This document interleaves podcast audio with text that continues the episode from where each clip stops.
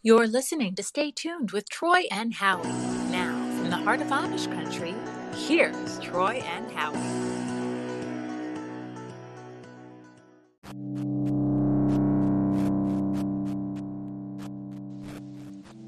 Thank you for tuning in to another episode of Stay Tuned with Troy and Howie. Please like us on Facebook, where you can click the anchor link to leave us a voicemail. You can follow us on Twitter at StayTunedTNH you can even email the show at staytunedtnh at gmail.com. You can find our merchandise at teechip.com and by searching Stay Tuned. A big thank you to Jesus Perez for helping to set that up for us. And if you need any artistic help, you can look him up on Facebook at Ace in the Hole Signs and Graphics or Dirty Baby Original. And his website is aceintheholesigns.com. We are available on all major podcast platforms, including Anchor, Spotify, Apple Podcasts, and Google Podcasts. So please make sure to share, subscribe, rate, and review. We appreciate your support. Now, let's get into the show. All right, well, welcome back, and uh, we're still on uh, we're still on the interview with Jose Rosado, and uh, we're going to go right into his uh, second half of the interview. And as we mentioned, we're going to talk about uh, we're going to talk about his books, uh, "Being Good at Being Bad" and "Deliberate Injustice," a little bit more into detail this week, Troy. And uh, mm-hmm. you know, it's uh, like I said, it's really interesting, and you kind of hear, you know, this is where you're going to hear where I come into play in regards to uh, you know me working into the same school district and you know and some of the troubles that I've actually witnessed Jose. So what he's saying isn't necessarily I mean it's not untrue. I mean unfortunately it's yeah. it's actually it opened, factual. It opened my eyes up to some things that I did not know were going on, and yeah, yeah no, you're going to hear a little bit more uh, background as to you know why these books came about, mm-hmm. um, and like you said, a lot more detail about um, why he wanted to write these books and get his voice heard um, through through these platforms because it's really interesting and it's in the same breath it's kind of sad that things like this are happening really oh yeah so true and uh, but yeah, so why don't we just go right into it, and uh, and we'll we'll go right into the interview with Jose Rosado right after this break. Stay tuned. And when you talk about being good at being bad, you know that's the point that I make. Status and recognition is very, very, very important. Status and recognition is just important as important to that 15, 16 year old kid in the projects as it is to your corporate CEO. Status and recognition. Yep. So that that young person starts to realize that if I'm not going to be a good student, I, am not uh, uh, athletically gifted, I'm not artistically gifted. I, I you know, I, I, don't have those particular gifts. Uh, you know, I'm not going to go to college. I'm not going to, you know, uh, uh, you know, be a professional. That I'm going to be the best that I can be at what it is that I know and, and, and uh, you know I could identify with, being good at being bad. Yeah. So I'm going to be the best drug dealer. I'm going to be the best gangbanger. I'm going to be the best pimp, the best and the biggest pimp. So that's what gives them status and recognition. So that's the lifestyle that they start to take on. And you know, as the book says, being good at being bad. And uh, in my case, you know, that's what I did. I was really good at being bad because that's what gave me status. That's what gave me recognition, and and uh, you know that's what I fed off of, and and uh, you know that's what what gave you, as they say, street cred. That gives you that street cred. So that's what I'm going to do.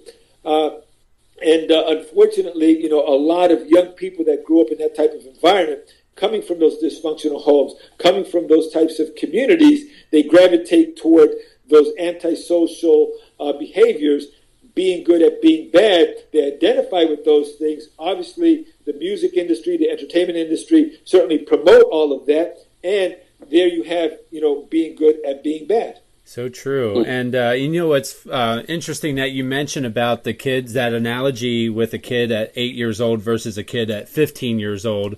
Uh, I actually, when I read your book, and I know I've talked to you about this in the past, um, I teach, you know, I teach mental health in different communities and such. And I've actually used that analogy on many occasions uh, because I always talked about that uh, when it came to, you know, why are our dreams getting, you know, and what I, and what I actually did a little research myself on that topic, and what I came to with the conclusion was um, these kids. Uh, along with what you said, Jose, um, their dreams also start getting squashed you know Yes. yeah the parents start telling you uh, or not even the parents but family members or friends they'll either start Yeah. making fun of you because you want to become somebody uh, in some cases based on your race how dare you think you're going to become a doctor living in the projects uh, Yes. you know all that stuff comes into play but yet you know i you don't hear you know, at at eight years old, you know, when a kid at eight years old is saying that, you know, that's when they are getting kind of encouraged. Oh yeah, you should do this and should do that.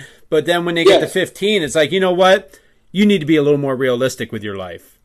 And Yes. and uh, Yes. obviously that's just terrible because if somebody wants to be something, you let them strive to be it. They might not achieve it, but at least they have something to strive for.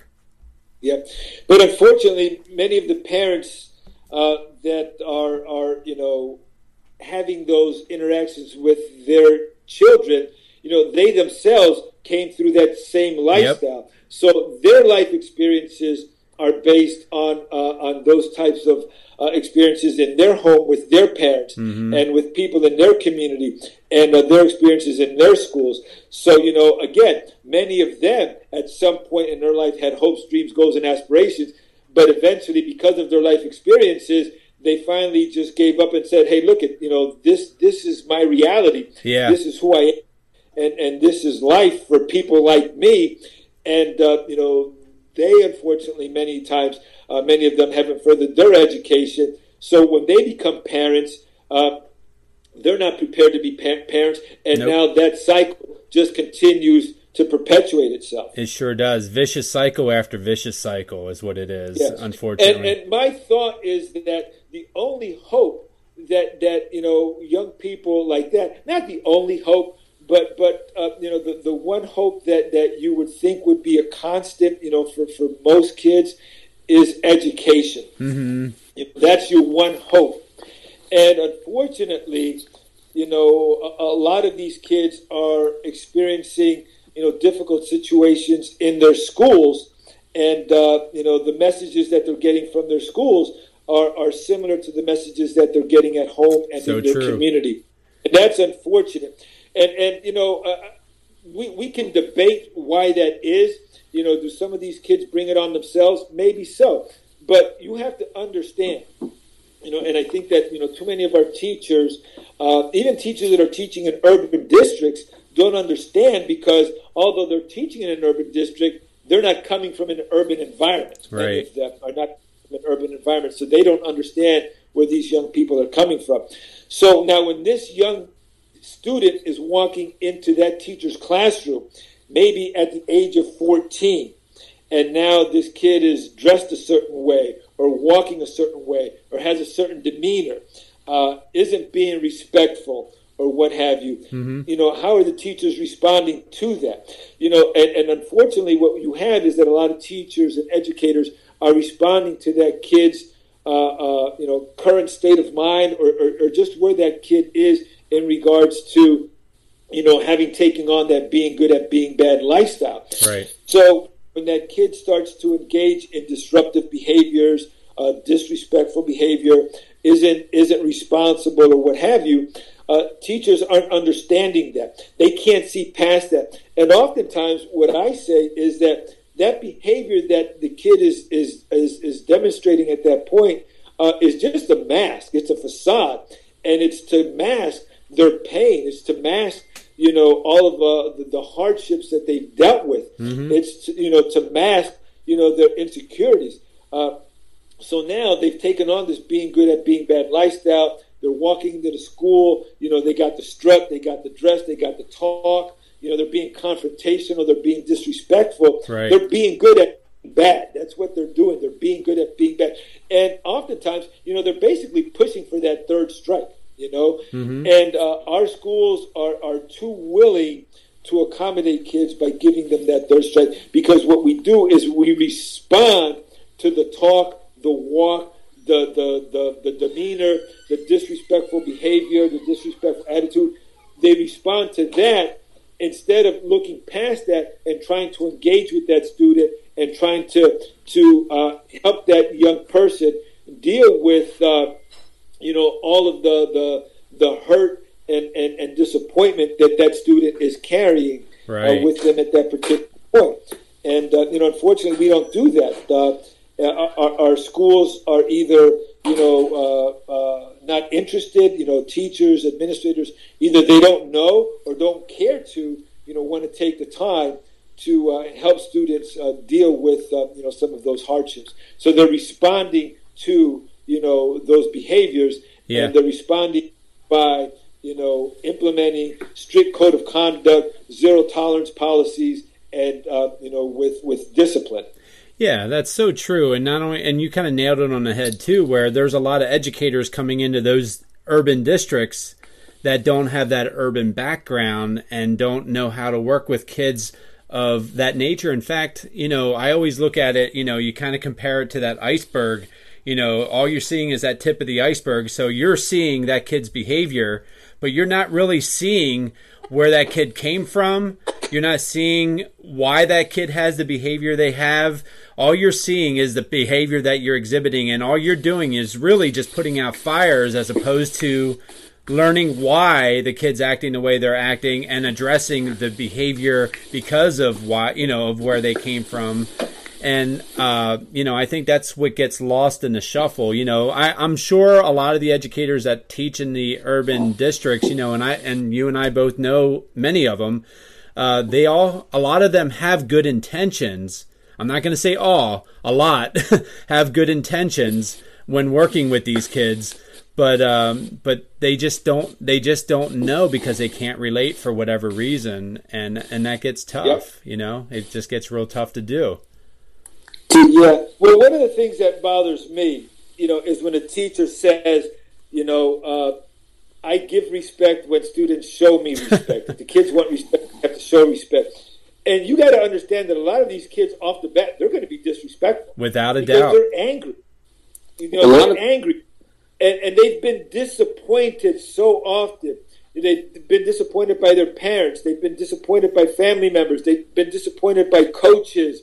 You know, uh, uh, you know, people throughout their life. You know that constantly disappoint them, and uh, you know they, they get to a point where they don't trust. You know, you're just another person. You know that uh, you know may have good intentions or what have you, but you're just going to disappoint me at the end of the road. Mm-hmm. So they might come in there challenging you. Yep. They might they might come into your classroom challenging you to see what your level of commitment is to them. So true. And if, if, if they're coming in and they're challenging and being disrespectful and non-compliant, and you react or respond to that by sending them to the principal's office, writing them up, calling the police, well, then that kid's going to say, look, yep, you know, you've given up on me already. And, and, and you know, they, they expect that most people uh, are, are, going to do that because, you know, those are the experiences that they, they've had in their life. Yep. So you, you have to understand that. I remember, you know, you know, when uh, uh, serving as an assistant principal, and I, I, worked in the Bethlehem School District for 23 years before I came to Allentown, and, and I dealt with uh, with a lot of this in Bethlehem. But I remember working with, with you, Howie, in Allentown, uh, yeah. you know, at the I program, Alternative Ed, and you know, teacher would send the kid down to the principal's office. The kid was disruptive. The kid was being disrespectful, and now the kid would come into the office and and just you know waiting or just assuming that I was going to suspend the kid on the spot. right. But you know, I'd say, hey, you know, have a seat. Let's talk you know, hey, what happened? Well, why do you want to hear my point of view? You're not going to believe me anyway. Mm-hmm. No, no, I want to hear what happened. You know, you know, let's talk about what happened. Okay, and, the kid would start to share a little bit about what happened, and then you know, I, I would talk with the kid. Well, hey, just tell me about you know, uh, you know, here you are in alternative ed. You know, uh, I would think that you have some goals. You know, educationally. You know, uh, you're a smart kid you know, uh, you know, what is it that you would really want to get out of school? You know, if, if there's something that you could really get out of school and, and, and look at an education, uh, you know, how could I could be of, of, help or service to you? And these kids would look at me like, what, really? like, yeah, exactly. You're in a conversation with me. You're not going to call my mom. You're not going to suspend me. I said, look, I, I need to get to know you. You know, and, and, and even with kids that would be in my office cursing at me, and, and you've been there, you know, mm-hmm. they're cursing at you know, f you, fuck this or that, you know, uh, you know, being very disrespectful, yep. uh, being very confrontational, and and I would just, you know, again, try the best I could to diffuse that, you know, and I would always, you know, try to to think about that person, you know, yes, standing in front of me or sitting in front of me right now, I have a very angry, uh, uh, you know, teenager, young man, young lady, being very disrespectful. Uh, but I see a lot of hurt in this kid. So I'm going to try to, you know, diffuse this because I know that behind that demeanor, you know, there's a good kid. Right. You know, and, and I thought, you know, I would think back to the kids that I grew up with. Remember, I, I had said, you know, these were kids that I grew up that were very good. They were my friends. They were good people. Yeah. Eventually, you know, got into a lot of, you know, illegal uh, actions, uh, substance abuse, and what have you. But you know, I, I, every time I would deal with with a kid that was presenting those types of behaviors, I would really, you know, try to look past that and and and uh, you know reconnect mm-hmm. with with uh, that that individual that that had those hopes, dreams, goals, and aspirations. But uh, that's not an easy thing to do, and and and most people, you know, unfortunately, you know, don't don't view it from that perspective, and they just respond and react to the immediate behaviors that are being displayed at that moment. Yeah, and that, that leads. Yeah, well, I was going to say that that that reminds me uh, of the interview we just did a couple weeks ago with your your neighbor, uh, Master Guns. Yeah, and um, like from everything I gathered from him, he didn't grow up in in that type of environment at all. But he seemed to connect with those kids that were in that inner city. And I'm wondering, um, maybe Jose, do you think it's something that um, just needs to be educated to these people, or does it have to be somebody that came from that environment to be able to touch these kids? It doesn't have to necessarily be someone that came from that environment. Uh, you know, I, I, can talk a little bit about uh, you know my high school years, uh, and, and and throughout my education in the Bethlehem Area School District, K through twelve, uh, there was one teacher of color that I actually knew, I was a teacher in my middle school, and she wasn't even my teacher, but I knew her. Uh, so, just about all of my interactions with, with teachers, educators, K through 12, were white, middle class uh, individuals. Mm-hmm. Uh, but in high school, uh, you know, I had, you know, teachers that uh, were very demeaning uh, you know, they, they would say things that were demeaning, and, and I knew that they had no interest in me whatsoever. I, I, I definitely uh, knew that. Uh, you know, not only in high school but in middle school. I got paddled in middle school hmm. uh, by by a teacher, and uh, uh, I know that you know he paddled me because hey, he just thought it would be cool to paddle this dark skinned you know kid from the projects, and you know abusing his power and what have you. Hmm but in high school, you know, had many teachers that were, uh, you know, very much uh, indifferent to who I was and, and, where I was coming from. But I had one teacher, a photography teacher, Mrs. Dornblazer. I mean, this lady couldn't have been more than five foot tall in, in her clogs, uh, white, uh, you know, German background. And she had no idea. I mean, no, she could not identify for a moment you know, where I was coming from in regards to my background. She started to see where I was coming from because I, I was uh, in her photography class, and the pictures that I was taking were, you know, pictures that I was taking of family members and people in my community. So she was seeing through the pictures that I was taking the environment that I was coming from. And, uh, you know, she was just very amazed by it. But she was always very, very encouraging.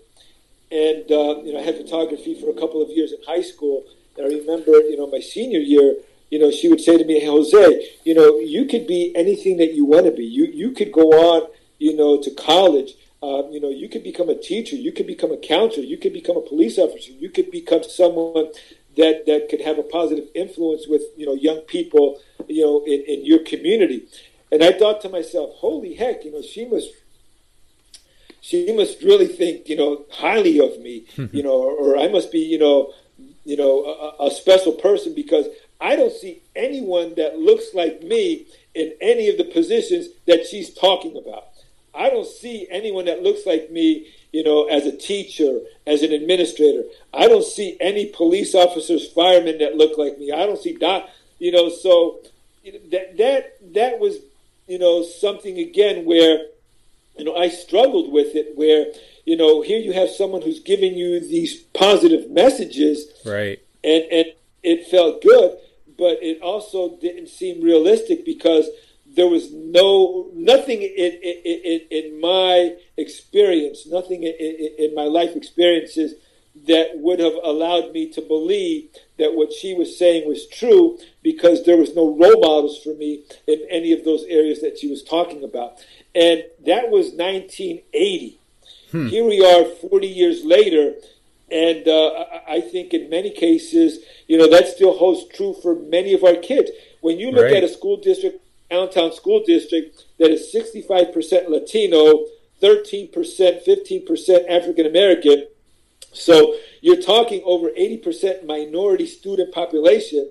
But when you look at the instructional staff and the administration in those schools, predominantly white. Right. You know, and, and, and that's the case in, in most school districts and even in your urban school districts. Uh, you know, you have a, a, a, a majority minority student population but your instructional staff administration, you know, is still predominantly white. Mm-hmm. And, uh, you know, a lot of those people, again, are coming from a background that's very different from the students that they're teaching. And if you don't have an understanding of where these people are coming from, you know, then, then it's difficult for you to see any value in them or to believe that, you know, there's good with these kids because all you're seeing is the bad. Yeah, very true. And uh, and you sort of kind of lead into that. You know, we talked about your upbringing. We talked about that first book, and uh, and then you know we talked about the the staffing in the school districts. And I think you got a lot of kickback because you were one of the few, not only um, staff members, but one of the very few administrators that stood up for the kids that were in the district and uh, and that's sort of how you came about with that second book. Um, I believe what is it called? Deliberate Injustice. Deliberate Injustice. Yes, and uh, and you know, and I think a lot of you know, a lot of what you talk about in that book is is so true because. Um, not too many people are willing to to um, step up to the plate. You know, to use that baseball analogy again, but not too many people are afraid to step up to the plate and uh, and you know bat for those kids because they're easy to kind of push to the wayside because not too many people will support them in the first place, including their own family. So yes. so when you're stepping up for them, now all of a sudden, hey, you know what? This is going against our norms, and uh, how yes. dare you, Jose, do this? And I've witnessed it. I've witnessed it firsthand on how they treated you when it came to um, you know you sticking up for these kids, and you know it was it was kind of sickening to see that, and it obviously it inspired you to kind of talk about it a little more in the detail, especially when when they kind of dished out you know punishment to you for your actions, even though they shouldn't have been punishment should have been you know commending you for you know doing something for the community as well as the kids that serve that community? Yeah, uh, well, it was definitely difficult. Uh, you know, without a doubt, a very difficult experience. And and what I often say is that uh, you know it's easy to give up on uh, on young people.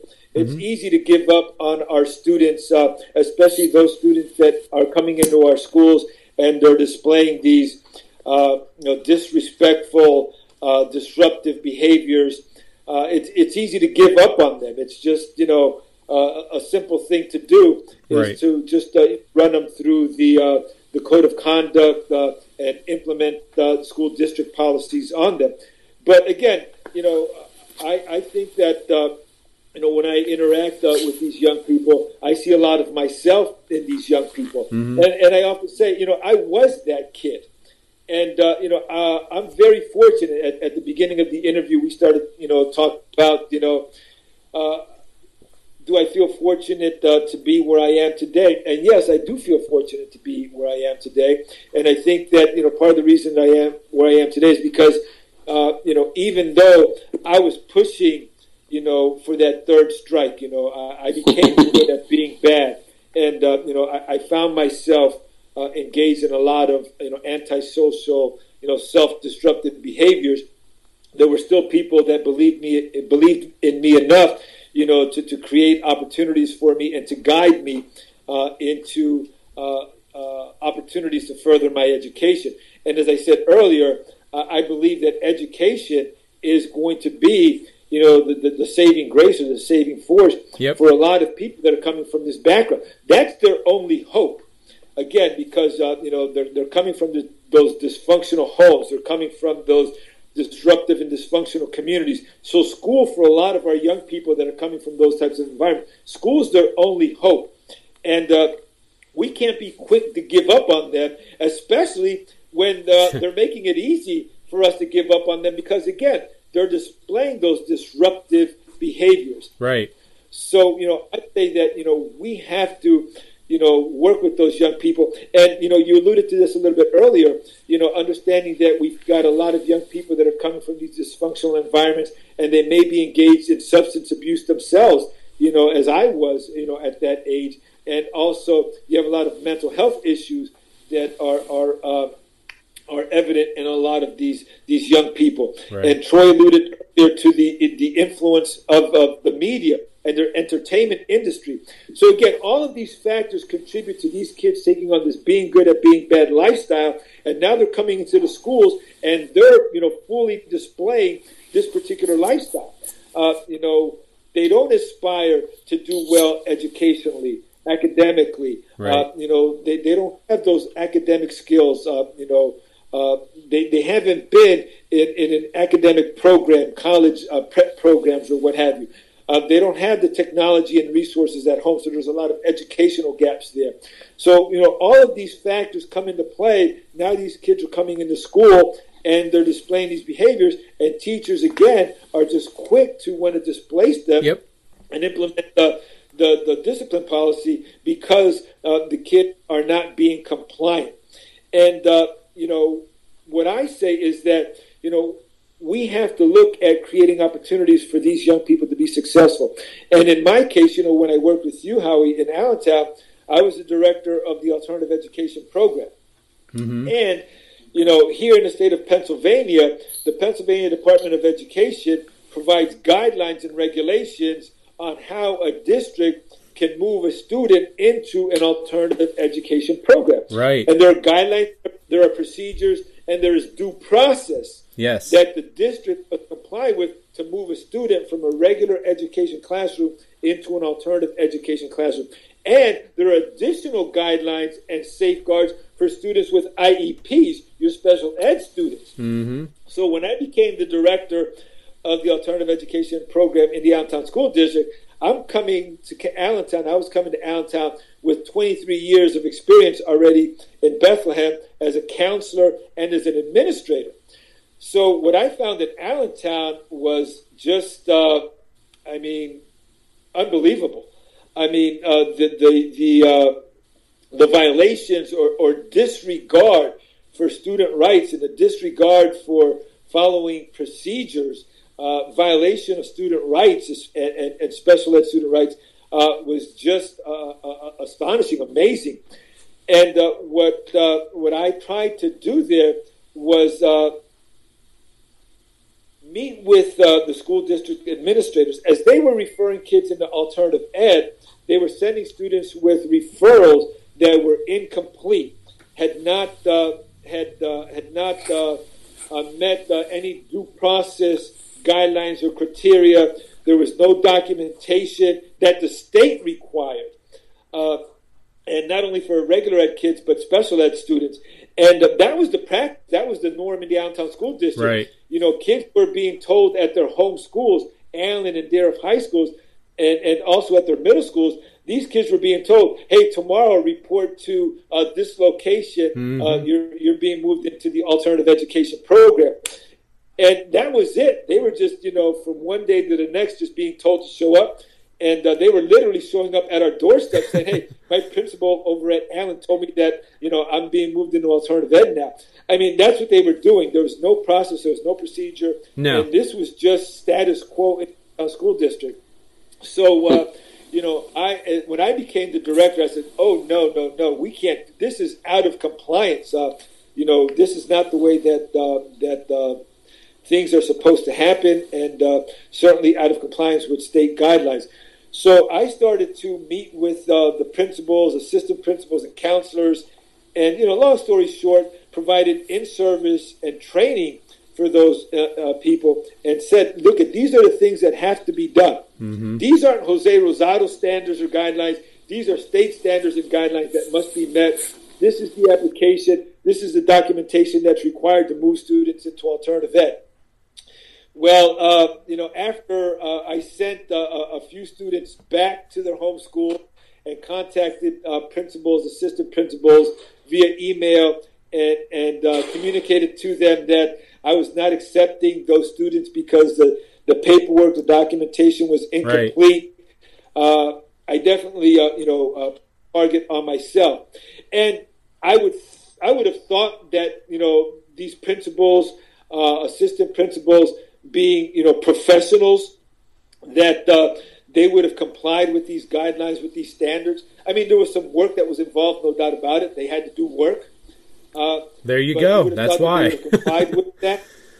Yeah, you thought that they would have complied with that, but instead they went to the superintendent. They complained about me and uh, uh, uh alleged that I was blocking kids from being moved into alternative ed. so I got called down to the superintendent's office. Uh, myself along with my supervisor at the time, Susan Losada. And the superintendent said to me basically, hey, I'm hearing from principals that you're blocking kids from being moved into alternative ed. And I said, I'm not doing any such thing.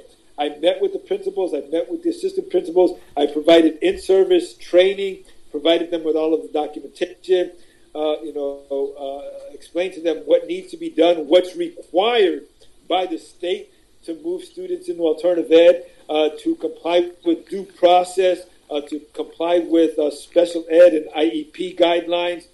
Uh, I explained all of that to the principals and assistant principals, and they're sending me referrals that are just incomplete. Mm. And uh, the superintendent basically looked at me and said, I want those students moved into alternative ed. I said, wait a minute, you're the superintendent, and, and, and you're saying that you want me to move these students in, although I'm telling you that the principals aren't providing me the, the proper documentation. And he said, "Yep, that's what I'm. What I'm. Uh, that's what I want." And I said, "Well, I, am advising against it. Uh, are you directing me to do that?" And he said, "Yes, uh, I'm directing you to move those kids into alternative ed." So basically, you have the superintendent of a school district hmm. who is an officer of the state, right? Uh, because he holds a letter of superintendency.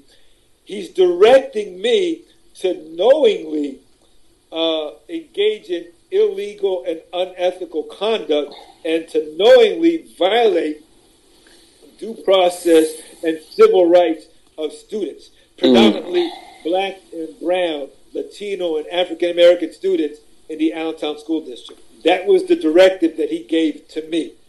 And again, I, I said, look at uh, this is this is not right. This is this is illegal. It's unethical, and uh, that was the directive that he gave me. So when I left that meeting with my supervisor, I, I looked at Susan. And I said, "Hey, Susan, what the heck am I going to do here? If I comply, I'm complicit. I'm complicit, and I'm mm-hmm. part of the problem. Mm-hmm. If I do not comply, then I risk being insubordinate, and I could be fired." Right. So it was a very difficult situation. Uh, and what eventually I decided to do was that uh, I decided that I would schedule the intake for those students in alternative ed. I copied all of the referrals that were sent to me by the administrators. Uh, most of those referrals are included in my book, Deliberate Injustice. They were incomplete or blank. I mean, literally blank. Yes. Kid's name on it, and pretty much that's it. No parent signatures, no due process. So uh, I, I uh, scheduled the intake for those kids, moved them into alternative ed. And uh, after they were enrolled in the program, I contacted uh, the Pennsylvania Department of Education, uh, the Office of Alternative Education for Disruptive Youth, and I reported uh, the Allentown School District uh, for noncompliance. And uh, I remember the conversation with Drew Shuckman. He said, "Wait a minute, you're you're reporting the Allentown School District for noncompliance regarding due process and civil rights violations in regards to moving and placing students in the alternative education program." I said, "Yes, that is the nature of my complaint." Yes. And he said, what is your, your title or what is your position within the district? And I said, I'm the director of alternative education. he said, wait a minute, let me get this right. You're reporting your own program. I said, yes, I'm reporting my own pro- my program, the program that I am the director of, mm-hmm. is now operating out of compliance, and we are in violation of students' due process and civil rights. And uh, he said to me, well, if you knew that uh, that the referrals were incomplete and that it was a violation of due processes for civil rights. Why did you accept the students into the program? And I said to him, because I was directed to do so. And he said, he asked me, who directed you to do that? And I said, my superintendent, Dr. Mayo. And, uh, you know, I said, I-, I have the emails in writing. I have all of the documentation. He said, share that documentation with me we are going to schedule a uh, a uh, compliance visit. A non we're going to uh, schedule a, uh, compliance visit to the Allentown School District, an unscheduled compliance visit to the Allentown School District. Two weeks later, uh, the Department of Education uh, arrived at the IB school, mm-hmm. conducted the the the monitoring compliance visit and uh, the district was found to be out of compliance. Uh, surprise, surprise. uh, found to be out of compliance. The district was cited uh, for eight violations, and uh, there was red ink all over the place. And uh, it didn't take too long for the superintendent to, to realize that I'm the one that blew the whistle on the district. So and that target that got point, bigger on your back. Yeah, the retaliation continued, but it wasn't only you know uh, the administration, the superintendent, the principals, the, the assistant principals that were just uh, engaging in this type of uh, action that was detrimental to kids. You know, Howie, you saw it. Teachers in the alternative ed uh, program, you know, writing kids up, you know, yes. for nonsense. And not only that, but you saw this, Howie they would provoke and instigate the students. Yes, they and did. And then, you know, when the student responded, they would categorize the student's response response as a threat yep. and would be quick to call the police. And uh, you know, all we were doing was criminalizing student behaviors. Now we had students, understand, we had students in the alternative ed program that had IEPs, had specific learning disabilities, right. had specific emotional uh, disabilities, mm-hmm. and they were entitled by law to receive specific programming uh, through their IEP. But the schools, instead of delivering uh, uh, their IEP and providing the services, found it easier and cheaper to just dump them in alternative education. So now, when these kids are being disruptive in alternative education because they're academically frustrated, or we're not addressing their social emotional needs, we're not addressing their learning disabilities because the alternative education program doesn't have the resources or the staff to provide those services.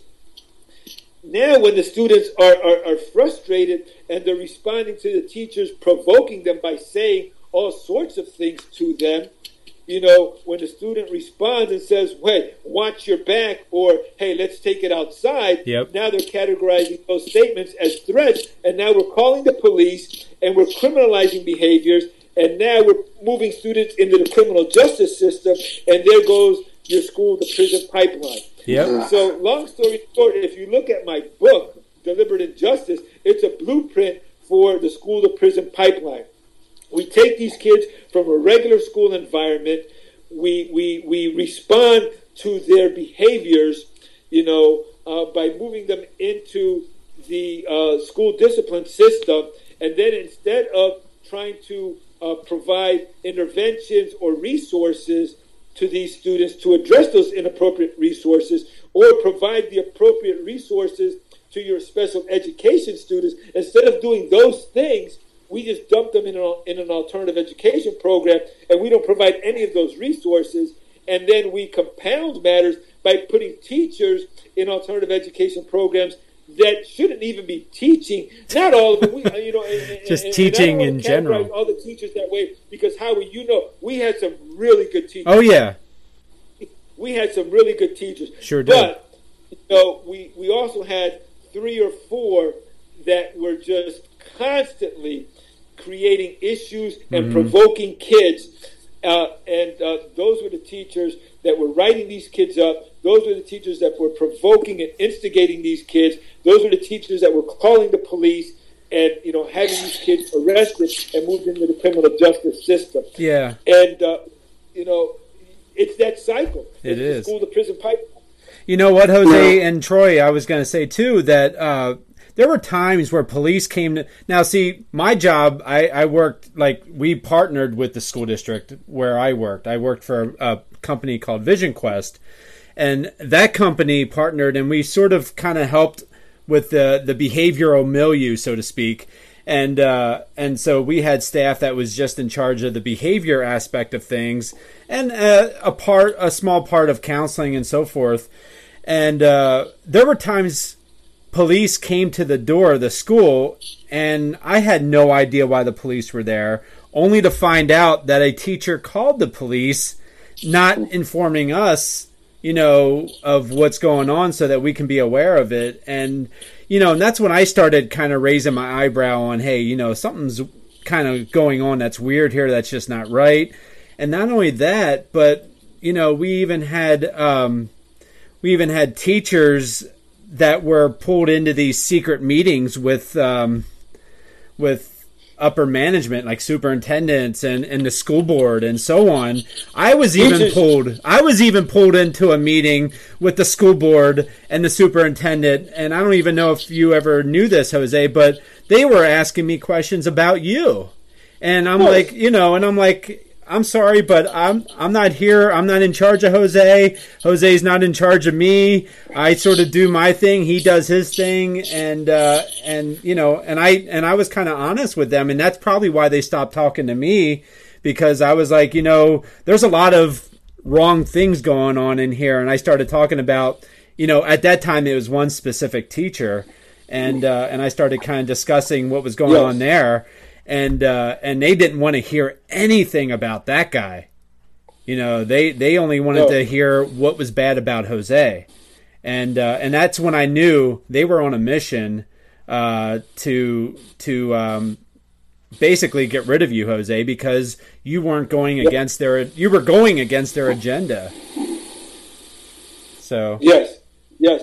Well, and and and obviously, you know, the teachers union played a big role in that, Yeah. and uh, they had one or two teachers that was constantly, you know, filing false discipline referrals on students, Yep. and went as far as to file uh, false uh, claims against me.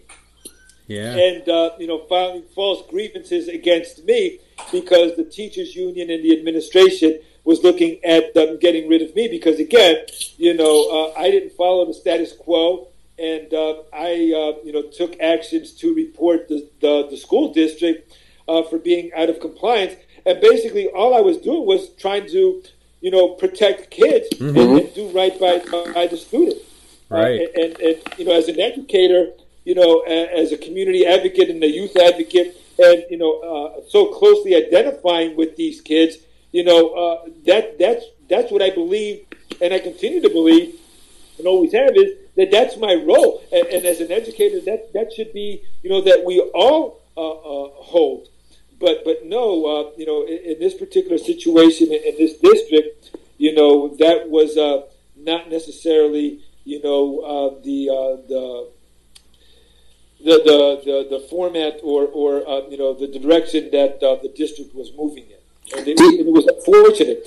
And uh, you know there were so many kids, so many kids, you know that that found themselves being displaced from school, moved into the criminal justice system, and, and how you you know you and I know a lot of those kids, and, and one on one you would meet with those kids, I would meet with those kids, you know, and, and once you get past that that facade, once you get past that hmm. that angry demeanor, you know, what I talked about earlier. Once you get past that, you know, you had kids that had aspirations. They were Yep. good kids that had aspirations, you know, and, and that's what, you know, we were trying to, to reconnect with. You know, the, the school, the, the, the, the acronym for the school, IB, inspire, believe, educate, advocate, mentor, IB. And, and you know, I try to in, in, in, in, instill that uh, in our school. I, I did in service with our staff, trying to get them to buy into that mindset. Right. You know, inspire, educate, advocate, mentor, build kids up. And again, we had you know some really good people on our staff that really you know promoted them. But as I learned, you know, going through school, you can have you know four or five teachers that try to build you up, but it only takes one to tear you down. Sure does. And uh, you know, when you have one or two that are constantly doing it, and now you've got kids that are trying to do well, and they're trying to earn their points, and and and, and they're trying to buy into this because they know that the principal believes in them. They know that other teachers believe in, in them. They know that uh, the behavior specialists believe it. So now they're really trying because finally there are people that believe that they can do well. Yep. But now you have that one or two teachers that constantly sabotage them, provoke and instigate them, and boom, now you know they're, they're being set off. And as Howie said, they you know they got to the point where now they weren't even you know going to send the referral to me to intervene. They weren't going to call the behavior specialist to intervene. They were picking up the phone in their classroom and calling the police 911 directly. Right. And the police were coming, and I'm sitting in my office, and the police are coming into my building. I'm like, "Who called the police?"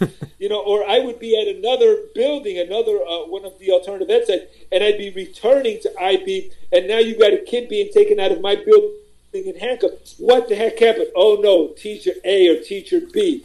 Absolutely.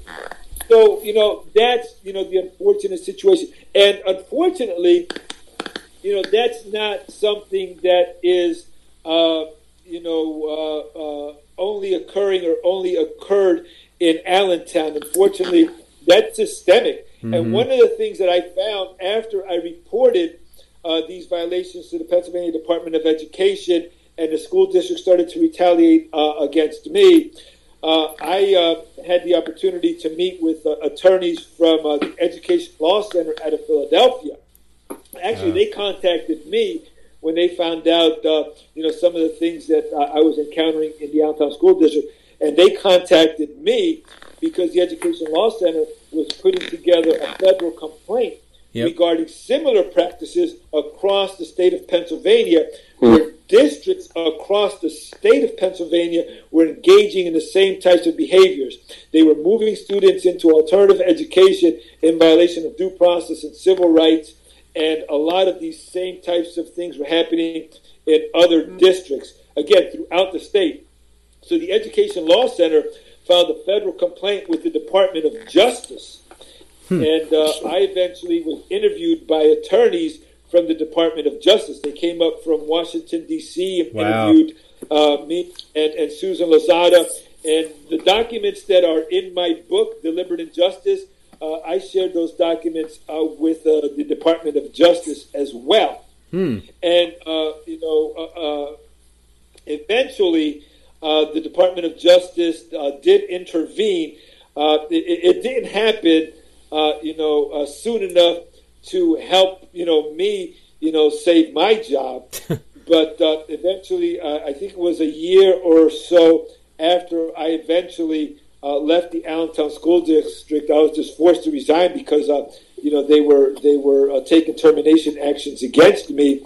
Uh, I was forced to resign, uh, and uh, shortly after that, about a year or so after that, uh, the uh, the uh, Pennsylvania Department of Education and the Department of Justice uh, reached an agreement uh, regarding the federal complaint that was filed by the Education Law Center, and as a result of that, uh, the Pennsylvania Department of Education had to uh, really um, look at uh, how they oversee and supervise alternative education programs uh, in the state of Pennsylvania, and uh, they were uh, put under uh, corrective action to make sure that they're overseeing uh, the alternative education programs uh, throughout the state of Pennsylvania to ensure and safeguard against these practices occurring. So there was some good that came out of it, uh, but unfortunately, uh, that sounds good and, and it reads well on paper, but uh, many districts continue to do this yep. because, again, parents, you know, uh, they're not informed, they're not educated, they don't know that their rights and uh, the rights of their children are being violated. Uh, they don't have advocates that are going to make sure that uh, their rights and the rights of their children are, are not being violated. So uh, even though uh, the Department of Justice intervened and uh, they reached this agreement and this settlement with the Department of Education regarding alternative ed in the state of Pennsylvania, unfortunately, a lot of those practices continue, and uh, it's it's uh, it's a disservice to our young people. It's a disservice to our community. Absolutely, because again, you have all of these, you know, a significant number of young people that are being pushed into our criminal justice system. The cost, and, and that's mm. probably a, another show for a different day, or maybe you have other people that can talk about that. But the cost of educating a child, the cost of educating a student, the per student allocation uh, in the Allentown School District and, and most districts, even some of your more affluent districts, would range somewhere between nine to twelve to thirteen thousand dollars per right. student per year. The per student allocation. If you look at your special education students, that could run, you know, 19, 20,000, or depending on student needs, it could be uh, a little bit higher. Yep. But regardless, it's significantly less than what it costs to incarcerate someone. So, you know, here we are, you know, uh, violating students' rights, pushing students out of school into the criminal justice system at a higher cost to our society, a higher cost to taxpayers. Uh, but uh, I've always said that there are people that have a financial interest in keeping the poor and uneducated poor and uneducated. There are people that have a financial interest in moving kids and young people into the criminal justice system. Mm-hmm. When you have our, our, our, uh, our, prison system being privatized, private prisons, and uh, many of the services that are provided through our prisons, anything from the you know the, the, the prison, the, the, the, the, the store, the barbershop, phone calls, uh, all of those services being privatized, people are making money off of that. Yep. And uh, it also reminds of uh, you know the, the, the one case uh, that Pennsylvania is famous or infamous for, kids for cash. Yeah. And uh, just read in the newspaper this week that one of the judges that was convicted of uh, of sentencing sentencing you know young uh, juveniles, uh, many of them coming from these types of environments, many of them coming from environments such as the one that I came from, you know, uh, talked about earlier in this interview, many of those kids that were being good at being bad, mm-hmm. Uh, you know, sentencing a lot of those, uh, those individuals, those young people uh, to private juvenile detention centers and, and profiting from that. So again, you know, all of those things that are going on in, in, in our systems, uh, you know, oftentimes work to the detriment of our young people. And uh, it's easier to just give up on kids or just exploit them for whatever reason and uh, move them into the criminal justice system and, and profit off of them.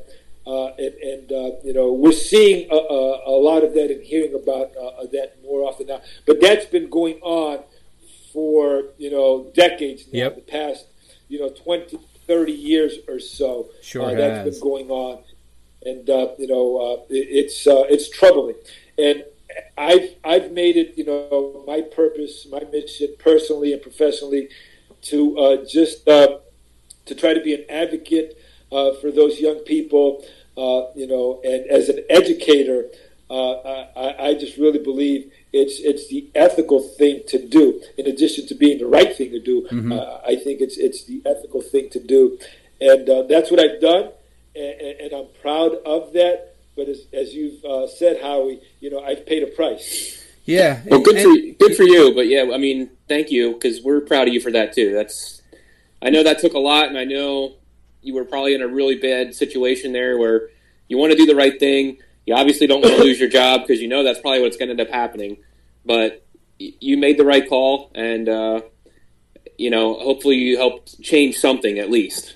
Yeah, and also Jose, um, you know, yeah, you have done a lot for your community. Uh, you've done a lot even for yourself, uh, and being that role model that you know, hey, you know what? You could have grown up in a rough neighborhood. You could have grown up doing some things that weren't so right, but you recognized that and you made something for yourself, and uh, and hopefully, you know, there'll be there are kids out there, and I'm sure there are. In fact, I'm sure even your own kids probably have learned a lot from you in the way that they have grown up, you know, and and um, you know basically became the citizens they are today. You know, so you've done a lot for a lot of people, and I've learned a lot from you. You know, and and I'm sure the book that, or actually, I, I want to say both books you have written. There's a lot to be learned from. I know the first one I learned a lot from uh, those takings. In fact, I used some of those um, quotes when it comes to my teachings. And uh, in the second book, you ruffled a lot of feathers, uh, no doubt about that. But you know what? They needed to be ruffled, and uh, and you and you made a statement, and you weren't afraid to back down from the statement. And I felt like uh, you know things like that need to be heard. In fact, anybody who's listening to this podcast and uh, you know, and they're wanting to know, you know what, how can I fight the system? Like, if there is a frustrated parent out there that is dealing with a situation, Jose, what do you recommend that they do in regards to, um, you know, fighting the system for not treating their child the way they deserve to be treated? Well, you know, you would hope that there are people within, uh, you know, the school districts that, that serve as advocates uh, for for the students uh, but I, I, can't, you know, based on my experience in Allentown, I, I can't say that uh, you know we just have to blindly trust. Yeah. You know the system. I think that parents have got to be willing to educate themselves. And unfortunately, you know, we've got a lot of parents that are just dealing with so many issues themselves that you know uh, it, it's difficult for them, you know, to to be able to find out what's going on and what their rights are, what their what their child's rights are. Mm-hmm. But you know, as much as possible, you know, try to educate yourself uh, on on what uh, what your rights are. Yep. Uh, you know, uh, seek out advocates, uh, and don't necessarily always rely on on the school. There's a lot of nonprofit agencies. Uh, and maybe you know there's a nonprofit agency within your community. you know, here in the Lehigh Valley, you know we, we have the Spanish Council, the Hispanic Center, uh, Promise Neighborhood, uh, Casa Guadalupe. So you might want to, uh, you know, visit, uh, you know, one of these nonprofit uh, agencies within your community and see if they have people there that could serve as advocates, uh, as resources for you, advocates for for your children. But I think the bottom line is that you've got to become informed. You have to become informed of what your rights are. Mm-hmm uh, and you have to be able to, uh, you know, uh, take it upon yourself to, to want to challenge the system. If you think that your children aren't being treated fairly, if you think that something is is just uh, uh, unethical or there's a violation of your child's rights, you know, ask those questions at the school. Right. And you know, be insistent. Don't don't you know allow yourself to be put off by the counselor, by the assistant principal, by the principal. Ask those questions. And again, you know, if you're not satisfied with some of the answers or responses that you're getting at the school, you know, seek out some guidance or advocacy uh, from, uh, you know, uh, those nonprofit organizations that uh, uh, I'm certain exist in, in communities throughout, mm-hmm. you know, the state and, and, and uh, even outside. But you have to become informed.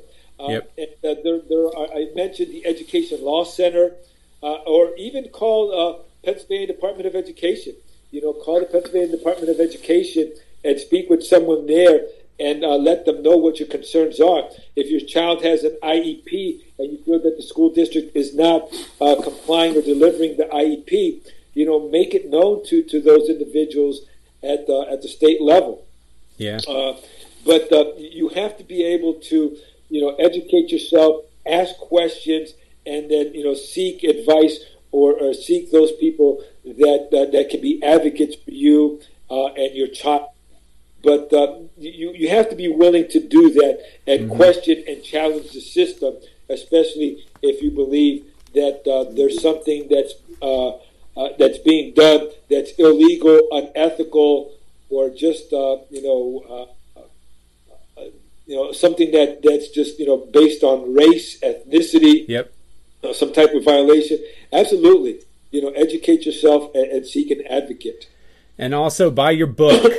yeah, I was going to say, uh, you know, you can buy. He has two books: uh, "Being Good at Being Bad," also "Delivered Injustice." Uh, they can visit your website. That's joserosado.org. That's correct.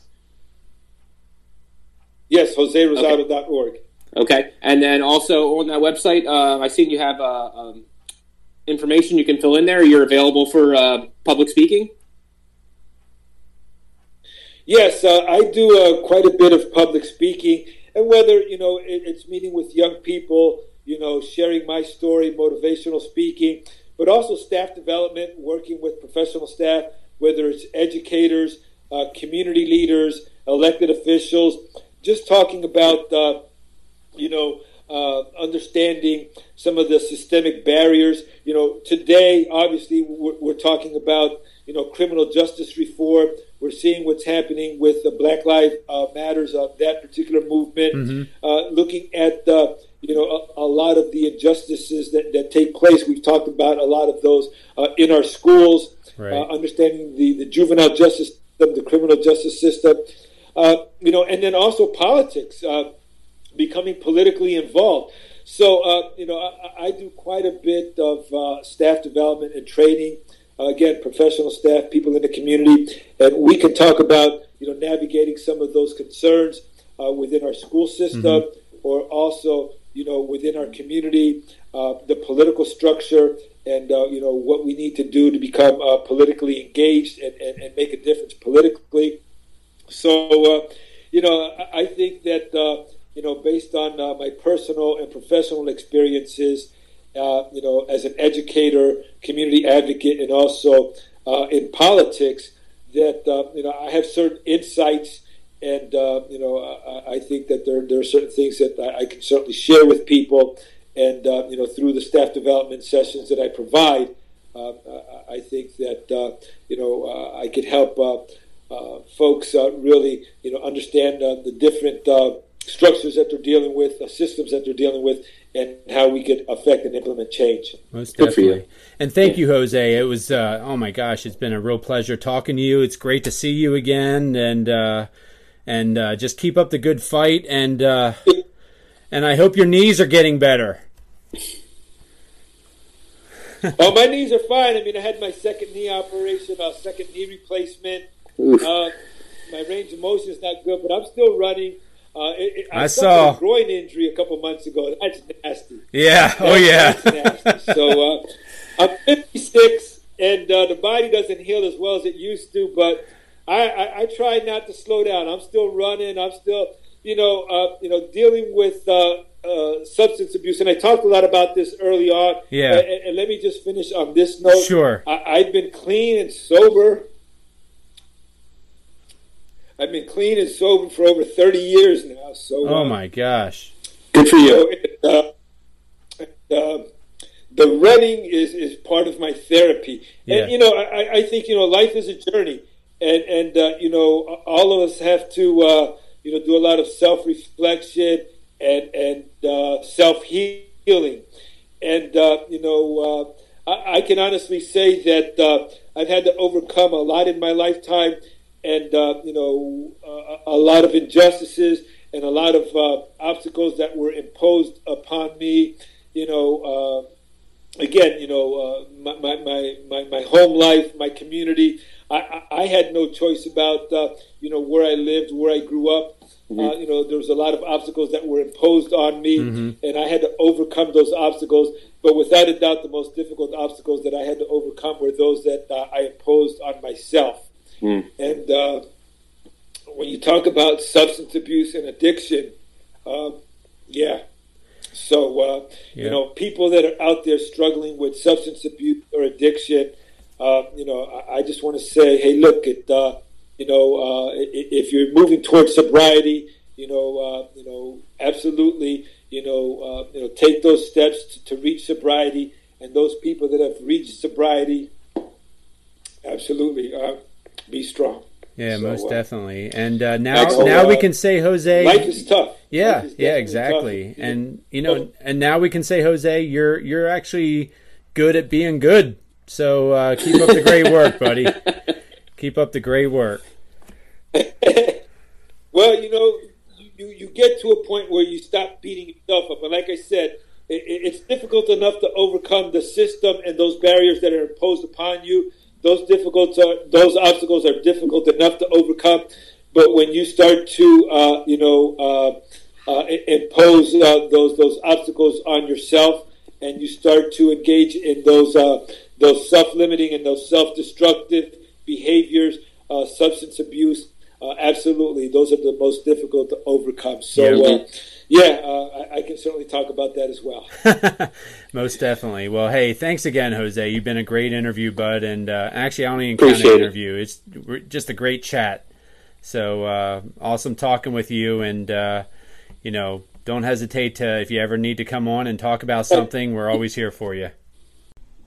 All right, and uh, well, thank you again, Jose Rosado. You can you can uh, find out more about Jose as far as if you want to do speaking engagements, you want to purchase his book. Go on to uh, joserosado.org uh, for more details. And uh, Troy, what'd you think?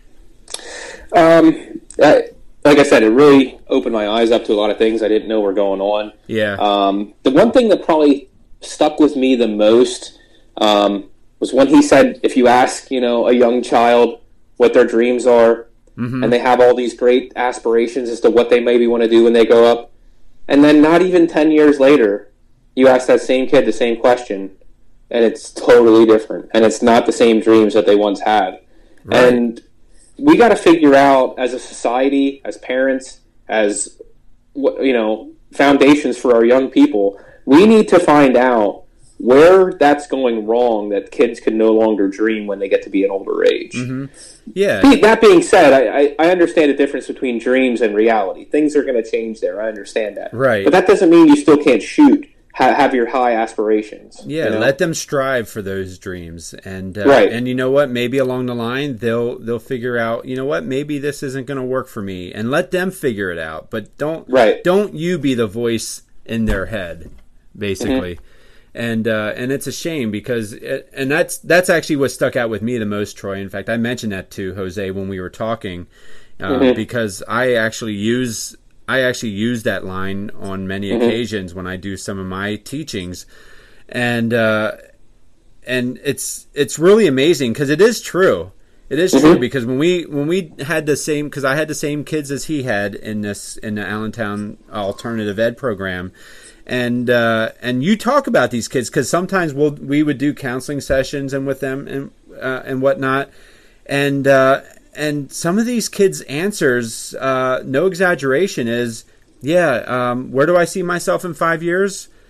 Probably dead, you know, or probably in jail, you know, um, because that's the only path that is headed my way in some answers, you know, and that's that's a real a shame. That's a real shame for you know kids that are 15, 16 years old. You know, in fact, uh, both Jose and I both had a, a kid in that school who was 16 years old, who is now in prison for 39 years. You know, he, he committed a double homicide as a 16 year old wow you know um, and that was but you know what though troy uh, you know and this is something i've always taught you know we can look at that kid and say oh my gosh that kid's behavior is just so out of control you know he's a murderer he's this he's that but when you start digging beneath the surface of this kid you'll learn that for his mom his mom would subdue him this is how she punished all her kids she would take her gun a real gun and load it with rubber bullets. And when these kids got out of control, she would shoot them. what That's how she subdued them. And she's not in prison No, no, no. So, so when you look at things like that, you know, you you start realizing this is what what other choice do these kids have? You know, what other things have they learned to do to to take care of themselves? Really, it it comes from how they are brought up and who Yeah. raised them, and that's that. You know, there's no other rhyme or reason about it, and that's a shame because yeah, I I can look at this kid and trust me when when I was dealing with this kid, he was a violent kid in school. He was I I've done more than one time I had to restrain this kid because of violence, but you know, look at his history. Look at where he's come from and, and mm-hmm. get an understanding of why he was the way he was. You know, sometimes people can't look beneath, beneath that surface. They they only look at what they're seeing, and what they're seeing is a violent, acting out kid. hmm You know, and Yeah, but there's there's a root to that, like you Oh, were saying. yeah. Like why you know, so let's you know you can't fix you can't fix something after it's already well, I shouldn't say that. It's hard to fix something after it's already been ruined. It so really let's get to the root of it and let's fix the root before it even gets to that point. Mm-hmm. Yeah. You know? Yep. Let's figure out why these kids are not having a, a father or a mother in their family. In in some cases, they're being raised by their grandparents, or or they're being raised on the streets with gangs. You know, so let's figure out why that's happening and put a stop to that. And uh, you know, we can talk about all the violence that we're seeing in today's world, but there's a reason for that stuff happening. You know, and it, a lot of it comes from within the family structure of these folks uh, and how they grow up. And you, and you know what? And I know I mentioned this in our interview with Jose too, but the thing I keep going back is to uh, to your your neighbor. Yes. You know? Like if if we could have more people that would be willing to take roles like that in people's lives that don't have father figures. Right. I mean, wouldn't that be amazing too? Because look what I mean. Just from the articles I read about about uh, I'm sorry, I, I, I know his name's Andy, but I can't think of his last name. Worley.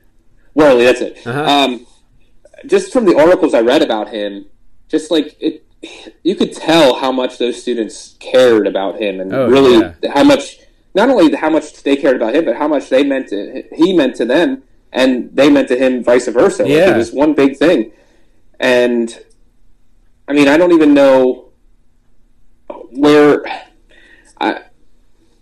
I don't even know what I want to say, like, because I wish I could be more like that too. Mm-hmm. Um, so it really takes a special person to be able to do that, It does. and and it's and it's time consuming as well. Mhm. You know, you're taking time away from your own family, probably in some cases, to do oh stuff yeah. like that. And and he, So- and he was sure. So that's you know, it's it's not it's not an easy sacrifice to make. Right. Um, but with that being said, if if there's any way you can find a place in your heart or a, you know time in your schedule to help somebody out that might just need somebody to nudge them along the right path a little bit, mm-hmm. you know, just show show them that you care, Yes. that type of thing. That sometimes that's all they need. And because I in the interview, he specifically even said that like mm-hmm. there's they'd they'd always have this mask or this hard shell or whatever that they'd have right over top of them. Yeah. But once he got into conversations with them, and it lasted, and he would keep talking to them and asking them how their day was or whatever, eventually that shell would start to break down, and they would say, "Hey, this this guy's not just doing this because he has to do it. This guy's doing it because he cares and he wants to see, you know, he wants to see me do something with my life. You know, Yeah, it's so true. And So- yeah, and think about this too, Troy. Um, you mentioned about it being time consuming, and yeah, if you if you do if you go above and beyond and do things like you know what Andy has done or or what Jose has done, um, yeah, it, it could be time consuming. But you know what? It's not time consuming to go up to somebody and say, "Hey, good morning." yeah, You know, some of these kids, for example, they didn't have anybody in their life to pro- to even provide them a good gesture such as good morning. yeah, that's a good point. You know, so why not just say good morning? Because you know what, um, you can find out a lot about somebody just by how they respond to you. You yeah, know, if like if I, you I know exactly what you mean because it always like, um, and this is just an exa- um, a shoot off example. Uh-huh. It's not really about this subject, but it is about the greeting of people. sure, Like, um, we have a neighbor that walks our dogs probably two, three times a day, right, but like they'll walk right by you. You're outside in your yard doing whatever. They'll walk right by you and they won't say a word. unless you say something to them first. Yeah. And I'm just like I just think that's really weird. Like you know, it just it it's it makes you really feel uncomfortable. Like this person's Mm-hmm. just kind of walking by. Like what are they hiding? Why don't they want to talk to you? like you know what I mean? I Like, know, I know, and I see this person walking by every day, and I'm like, you know what? I've lived here for 17 years, and I have no idea who that person is by name, or, Yeah, you know. yeah. But yet It's- it's they really live odd. here. Yeah, it is odd, and that's that's So sort just of saying hello to somebody, or how are you doing, or greeting, Mm-hmm. or whatever. I mean, yeah, I know sometimes it's just the uniform thing to say. Like it's just, but it's it's a greeting. Yeah. it, it doesn't make it feel as as uncomfortable. Like, hey, Right. this this guy's you know saying hi to me, whatever. Cool, you know, we can. I don't have to you know walk by here with my head down or feel like you know what I mean. Like, Yeah. Well, go to the local convenience store, you know, uh, and when you go up to the cash register, hey, good morning, how are you? And, uh, you know, and they might respond with the typical, oh, I'm good, blah, blah, blah. Yeah. You know, but then, you know, just whatever your whatever your personality is let it shine you know be it, like with me i might crack a joke or something with the person and that might make their day for the day who knows yeah, you know But my wife, that's one of my wife's biggest pet peeves is when she goes to the store and she doesn't even get greeted when she goes to check out. Mm-hmm. oh yeah like like she'll always make it a point to say when she's leaving, "Have a good day too," or something like that. Uh-huh. Like, you know what I mean? Like yeah because like how rude is that that you're somebody's coming into your establishment and making business with your company and you're not even going to acknowledge them? Like, Right, I know, I know. I've had that incident happen before, and, and I actually went up to that person. Uh, I'm not going to say what store because I don't want to put the store down, but Sure. uh, but uh, the person at the cash register did not even acknowledge my existence, and I was actually going up to her and asking where something was, and she just Mhm. like she literally looked at me like with that that dumbfounded look, and and just didn't respond. And I was like, you know, I'm okay if you don't know where it is, but at least let me know. and I actually said that to her. And, you know, and I was like, I, I, you know, I'm sorry you're having a bad day or having a bad week, but, you know, that doesn't mean you take it out on your customers. And maybe you need to maybe step, take a step back and figure out what's going on with you before you interact with other people. Yeah. So, Yeah, it's quite annoying. And I don't know how we got down this rabbit hole, but it's just yeah. but it, it, it, it does all kind of tie in because It it's does. just a matter of, of greeting people, um, acknowledging them, and just being part of humankind. Mm-hmm. It really is what it is. You know, these kids, a lot of these kids that grew up that way, they they never had that in their lives. Yeah. Now, you know, and just for them to have that all of a sudden would probably help tremendously with a lot of them. It really would. And I always say that, you know, yeah, we're not going to solve all world's problems, but I can tell you right now, we can solve a lot of them through consistency, through courtesy, and just being genuine, you know. Mhm. And if we can practice those three things, uh, it would go so far. And, uh, but, but that's easier said than done because we just got- Absolutely. you know, we got people, whether it's in the media or in the community or whatever, that just sometimes they they feed off of the negative. Mhm. And you know, and hey, like we've we talked to with our our buddy Troy Martin, you know, uh, you know, if it doesn't bleed, it doesn't lead. So why should we why should we do it? You know, because Right. you know, but yet kindness is going to go a lot further. But kindness is something we tend to steer away from. Yeah, because it doesn't sell. Yep, exactly.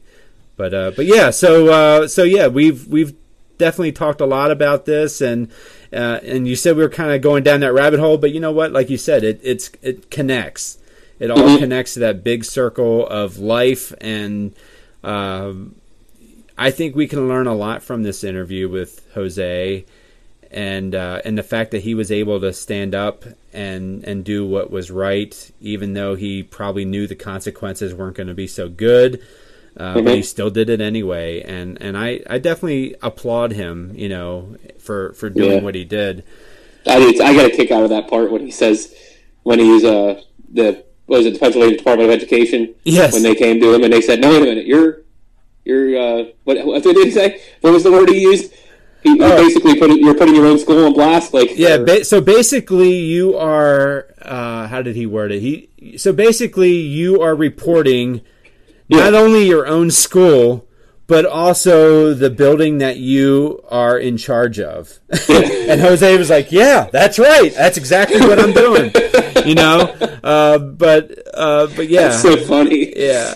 Um, you know, obviously we have to use the words allegedly did this and allegedly Right. did that. Right. I, I, Troy, um, you know, I witnessed it firsthand myself. So you know what what he's saying is is very legit, and uh, and he even like he said he even provided the documentation in his book.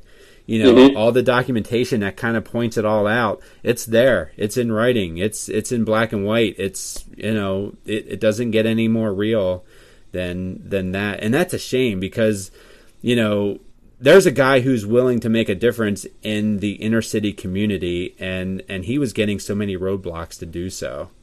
Yeah, yeah, because that's that's not an easy situation to be in by any means, No. and to have somebody willing to want to try to do it, and then you're just pushing them away, Yep. like Yeah, why? Yeah. why?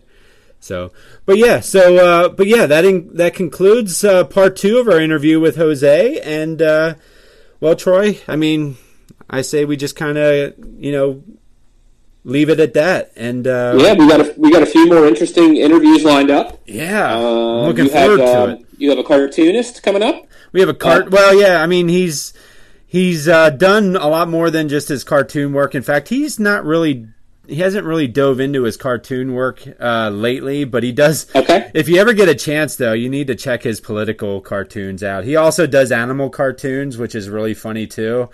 Uh, A lot of satire and such, and uh, and he's actually done his cartoons for some pretty big names, you know, such as Sean Hannity, uh, for in you know from Fox. You know, he's done some Mhm. political cartoons there that have wound up on that website, uh, and and I remember I used to work with him as well in the past, and he used to he used to draw everybody in in Simpson form. Like he could just sit down, they'd walk by, and he can just draw it just like that within minutes Mhm. and just a really neat talent and uh and you know he's he's really funny he's got a dry sense of humor and uh, i can't wait to kind of talk to him about you know all the stuff that he's been involved in uh, and he actually owns his own business as well so yeah he'll, Okay. be, he'll be a fun interview and uh and then the uh then the following interview after that i believe we have lined up is uh um you know is a brewery and uh what was that brewery called uh now it's gonna Oh boy, yeah, but anyway, I know you said it's in Perry County in Maryville. yeah, Marysville, Marysville, uh, Perry County, and Liquid Noise. Yes, Liquid Noise. We're going to be interviewing the owner of Liquid Noise Brewing Company in Marysville, and uh, in fact, you can find uh, you can find that brewing company on liquidnoisebrewing.com. So, Yep, uh, and it, they do have a Facebook page as well. Yeah. so you can go there. so Um, yeah, I'll be interested to talk to him. Um, I it's something I've never dove into as far as brewing my own beers or you know even doing my own wine or anything like that. But it's always been something I found interesting. yeah, You know, yeah, and I know um, I know Jesus that we had on last week. I know he loves brewing his own beers and stuff, so I'm sure he'll. Well, he's he's also a big cartoonist and a uh, Oh, wow. guy, and Yeah. so I'm sure he'll love listening to that guy as well too. yeah. So It's like we designed least- our least- show at for him. I know, like he every week we're gonna have something new for him. Yeah, Uh, exactly. I'll have to see what else he's into. Know, maybe we can try to get somebody like the creator of the Ninja Turtles on for him or Oh, something. there we go. that sounds like a great idea. So yeah, so uh, but that concludes our interview this week, and uh, definitely stay tuned for uh, our upcoming weekly interviews and uh, and whatnot, and our mystery clips. We'll definitely rejoin them again, and uh, yeah, I'm looking forward to it. Uh, oh, by the way, I forgot to mention too. You know, in fact, probably after this segment, I'm sure we're even a lot higher than that, but we reached our 400th listener this past week, which is uh, which is a big accom- accomplishment for us. So thanks again, everybody, for taking the time to listen. And each time I look into the um, files here, you know, I'm just seeing our numbers going up and up and up. And in fact, there are people that are still listening to our first ever show. Uh, that those numbers even keep rising every week, so it's really neat to see that. Well, I think maybe as people find different shows that we had, you know, recently, they probably went back and listened to our earlier ones then too as well. That would probably be my guess. But Yeah. In fact, I'm kind of, I'm Um, kind of interested. I'll have to listen to our first show again just to kind of Yeah, do a little yeah. comparison from. maybe we ought to wait a little bit. But yeah, I would like to too. You know, you know maybe we ought to wait. Um, maybe like our 50 episode mark or something go. like that. We'll go maybe play a couple clips of it or something like that. Yeah, I like it. That's a good idea. But um, yeah, so uh, please keep spreading the word. Keep you know telling your friends. Keep sharing it on Facebook, Twitter, wherever you're finding us. Keep doing that because you know we just want to keep growing an audience and getting information out to you guys and try to find the best interviews we can for you. Definitely, definitely. So, uh, so anyway, guys, you guys have a good rest of the week, and uh, well, until our next episode, stay tuned, and we'll close it out, Troy, with uh, well, with what you do best, your outro. Thank you for listening to another episode. Please like us on Facebook, follow us on Twitter at StayTunedTNH, email us staytunedtnh at gmail.com, and uh, whichever podcast avenue you're listening to us on Google, Apple, Spotify uh, please subscribe, share, rate, and review. And until next week, stay tuned.